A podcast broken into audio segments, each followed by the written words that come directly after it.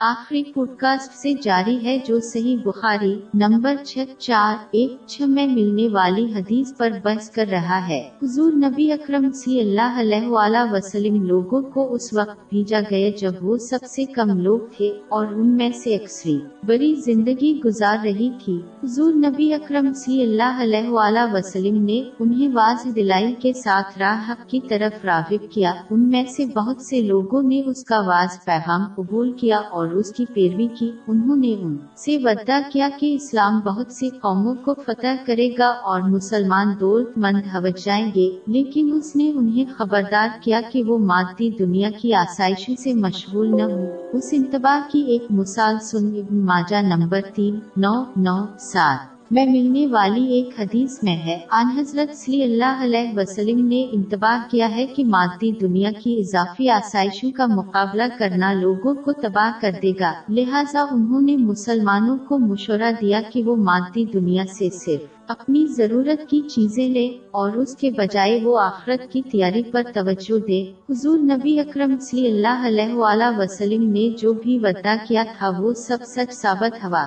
جب دنیا مسلمانوں کے لیے کھولی گئی تو ان میں سے اکثری مقابلہ، جمع، ذخیرہ اندوزی اور دنیا کی زیادتی سے لطف اندوز ہونے میں مصروف ہو گئی پھر انہوں نے آخرت کی تیاری صحیح طریقے سے ترک کر دی۔ صرف چند لوگوں نے اس کے مشورے کو قبول کیا اور مادی دنیا سے ان کی ضرورت کو صرف لیا اور بجائے اس کے کہ وہ ابدی آخرت کی تیاری میں اپنی کوششیں وقف کر دی۔ یہ چھوٹی جماعت جس کے معنی صحابہ ہے اللہ ان سے راضی ہو اور صالحین پیش رو۔ نبی پاک صلی اللہ علیہ وآلہ وسلم کے ساتھ مل کر آخرت میں جب انہوں نے اس کے مشوروں اور نقش قدم پر عمل کیا، دوسری طرف مسلمانوں کی اکثریت اس وقت تک مادی دنیا کا پیچھا کرتی رہی جب تک کہ موت ان کو نہ پکڑے۔ دوسرا سلوک صحیح بخاری نمبر چھ، چار، ایک، چھ میں ملنے والی حدیث میں دیا گیا ہے۔ یہ ہے کہ ایک مسلمان کو اس مادی دنیا میں رہنا چاہیے۔ ایک سفر میں ایک مسافر کے طور پر۔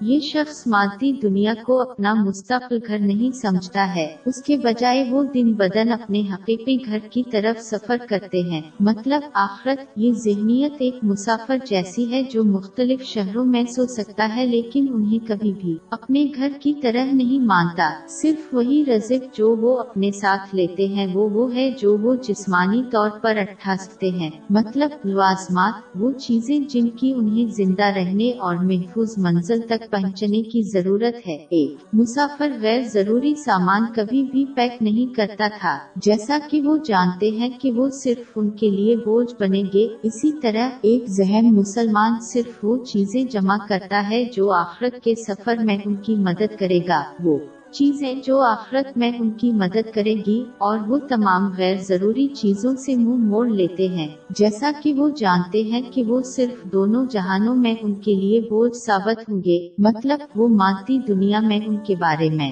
صرف دباؤ ڈالیں گے اور ان کا آخرت میں جواب ادا ہوگا۔ یہ وہ رایا ہے جو آن حضرت سی اللہ علیہ وسلم نے سن ابن ماجہ نمبر چار، ایک سفر چار میں ملنے والی ایک حدیث میں اختیار کرنے کا مشورہ دیا۔ ہے۔